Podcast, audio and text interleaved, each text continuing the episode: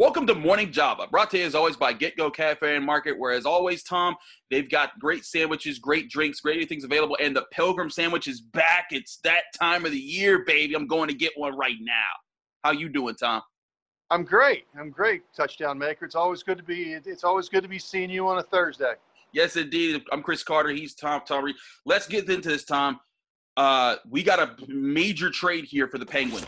Matt Murray is, is, is, is on his way out to, I think, Ottawa. They got a second round pick. And my mind is blown here, Tom. They got Jon Gruden. How did they get the Raiders coach on the Penguins? I don't even know what to. No, it's just Jonathan Gruden. He's just a player. But, anyways, Tom, I want to hear your evaluation of this. You know, you've been writing about the Pen- you wrote about the Penguins and the window closing and that what that's like.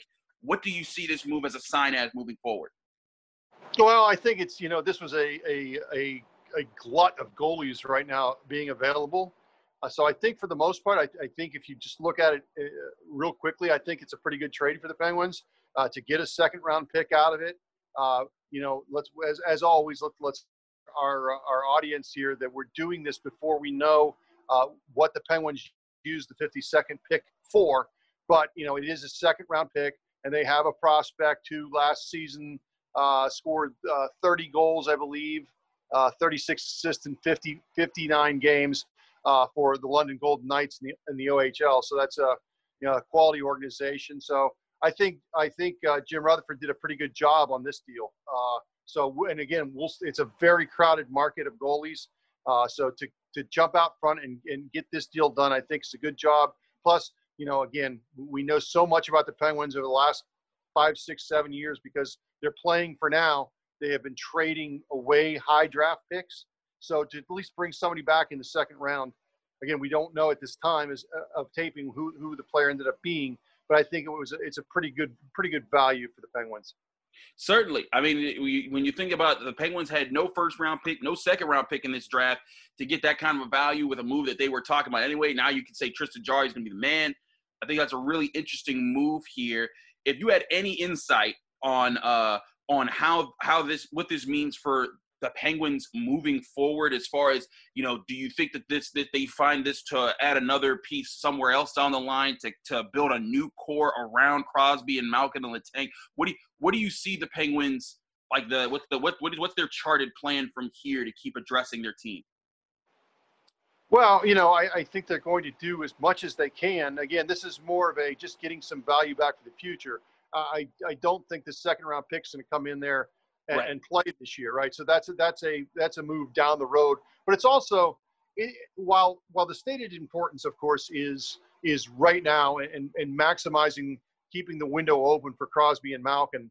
Uh, you do have to look a little bit. You, you have to make deals like this in some ways to help yourself uh, when those guys leave, and then, you know the, the window could be closed within a couple of years and you don't want to be completely empty. You don't want to be. We see what's going on in Detroit right now. That, mm. that is a hopeless situation. I mean, there they did. They ran the the, the their they had a great run in, with with the Red Wings, and they kept those guys and kept those guys, and they got all old together, and they have not been able to turn the corner in their rebuild yet. And you know, Pittsburgh fans don't want to see that happen. They know there'll be pain when those guys leave. Of course, there will be, but they're hoping that that if you can just bring some of these hit on some of these higher draft picks, that it won't be maybe as bad as again something that's happened in Detroit. I mean, look what's happened in Buffalo over these last years of trying to rebuild, and it hasn't worked. Uh, so you know, again, I think this is more for the future. And of course, you know, you say for Matt Murray, uh, fantastic job here in those couple years. He was instrumental in helping them win a couple of cups. Uh, very difficult. You know, that was a very difficult time with Marc Andre Fleury. He was so popular. Murray stepped in there and was able to win two titles for them. And uh, you know, let's not forget that as, as he go is, as he goes out the door. Tom, we got more crazy news going on. This time in the NFL, uh, the COVID nineteen continues to ravage through the league. Uh, well, I'd say not say ravage, but it continues to pop up because it seemed for the first three weeks everyone across the board had a clean bill of health. And then the Titans happened last week, and then there was Cam Newton. But now we're seeing more. Two more Titans players tested positive yesterday for COVID 19. And now the Titans versus Bills game is in jeopardy. The NFL is reported, according to Tom Pelissero, that the NFL is reportedly investigating the Titans to see if their players have been working out together or doing team activities together off site while their facilities are closed, which would be against the, pol- the policies and the protocols that they have. Uh, which, if that's the case, Roger Goodell just dropped a huge memo about this and how and how this could this could uh, how the, the league might take draft picks, bigger fines, and even a forfeiture of a game in this situation. On top of that, you got Stephon Gilmore for the Patriots, their top cornerback, testing positive for COVID 19. He was seen just a couple nights ago being very close to Patrick Mahomes after the game, talking face to face. There's a lot of concern right now. Um, I, I think it's legitimate, but how do you think the NFL is handling this situation right now? Well, you know, again, we're we're all of us are dealing. You know, this is just an unprecedented time. You, it's become a cliche in the last couple of months to say that, but it is. I mean, no one. Uh, my, you know what? I, I will say this. My my one in, bit of insight here is I can remember. Was it in April? It's usually right around draft time when the schedule came out. And my, the first thing I thought of, and it, it, just again remember the time of year when when the, when COVID was really it was the first wave. We were right in the middle of the first wave and the NFL decided to come out with this schedule anyway. And my first reaction was, okay, I had no issue with them coming out with the Steelers are going to play this team, this team, this team in a row. I would have liked to seen the NFL not put dates on games until mm. as they got closer to give them wiggle room. In other words, you know, the Super Bowl doesn't have to be played February 6th. Right. I mean, in a year like this, the, the, they should have given themselves some wiggle room to know that, that, that games may have to be postponed. And I think, uh, and we're going to get this to, into this in the next segment, but just quickly, with what's happened with the Titans is they've had to close the facility. So it's not just, you know, everyone thought, well, okay, if guys get hurt, that's why we have extra players in the practice squad this year, right? We can move those guys up. Let's play. But but but the but the facility has become a, a big part of this whole story. And you know, again, everyone's kind of learning at the same time as, as they go through this. And, and we've mentioned, I think last week we talked, it's not like Major League Baseball where you can play double headers. And it's not like soccer where you can play two games in a week. Uh, the NFL is a violent game, and, and you know, pushing it right now, it, they're, they're pushing it to begin with. I just wish the NFL would have given itself more wiggle room at the beginning, and maybe they still will. Maybe they still will say, okay, we're not going to start the playoffs X on X date. We'll, you know, we'll, we'll start it a little bit later. It's I don't even know, Chris. Where's the Super Bowl this year? Raymond James Stadium in. Uh, oh, that's it, right. Yeah, it's in Miami. Yeah.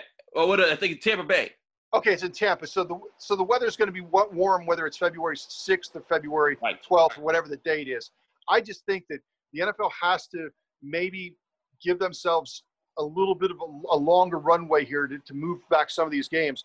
Or again, as you as you mentioned at the outset, they're going to have to start forfeiting. Mm. Uh, and but I don't know what that leads into as far as do guys get paid? Uh, does the NFL get paid? Do they lose the money from the networks if that game's not played? Um, yeah, and again, it, we like we're a society that likes to assign blame, but it's they everyone's kind of working with this.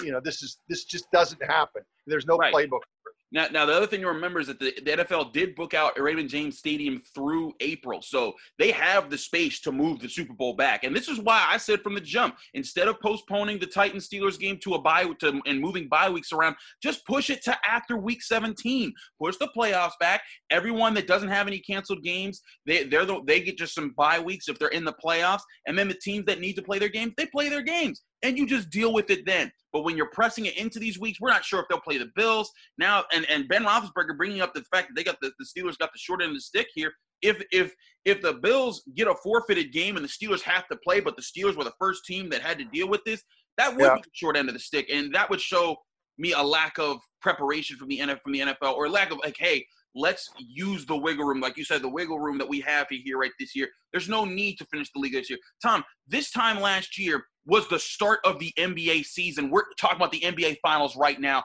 Why can't the NFL expand it out more? I think that would be a much better plan. So, Tom, an interesting comparison here. We were talking about off camera, and so we wanted to bring it on on camera here. But there's a big difference in how both college football and the NFL are handling this because when when a player tests positive or when when there appears that there could be an outbreak at a team facility in the NFL, the facility shuts down. Everything, you know, everyone has to switch to Zoom meetings. Everything, eh, eh, and the teams have to wait until you know they clear for a few days and then they can re-enter their facilities. But in college football, we've seen that's not the case. People are testing positive; they're just being forced to quarantine, and those players just keep on playing. I mean, heck, there was a you know the, the first two games of the season, Pitt had seven players test positive or on the on their on their not playing because of COVID complications list, and then in their second game they had three players to, on that list. There's a big that's a big difference there in the same sport. I know it's a different league, but why do you think that difference is? Two words: players' union.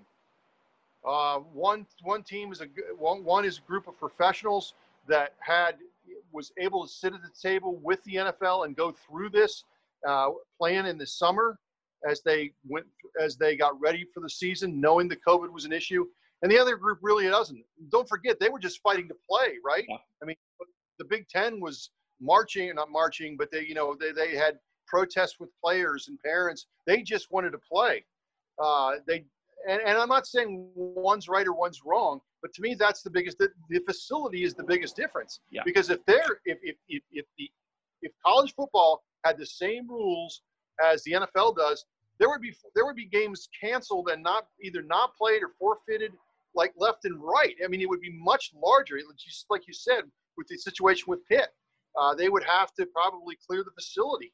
Uh, so you know, in some ways, I do wonder that, that, that, that some of these guys are being put in college are being put at much more risk than the NFL players. Uh, but I think to me that's the biggest difference. And I think it's very interesting. College football might not be played if, if, if, they went that route. And of course, you know, we're talking a difference between 32 teams and uh, I don't. I'm not very good at math, Chris. You tell me like 100 teams or whatever in the in the top something the top like that. top, so it's uh, it's very interesting in the way that they're going about it. And you know, with college football, there's been no now that the, all these all the conferences are coming back.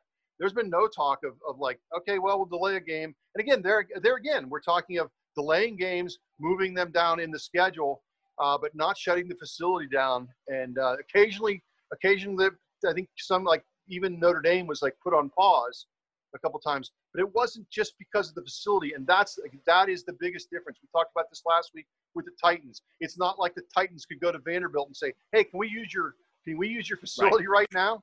That that's just not that, that that can't happen. And just like we mentioned in the last segment with the Titans and possibly those guys trying to work out together, right? Just they're, they're trying to stay fresh, and yet, you know, the virus doesn't care. The virus doesn't care about your plans and and it, it's it, this is what's made this all of it so difficult for for all of us in, in many ways, but for for leagues and and, and conferences to kind of get their head wrapped around.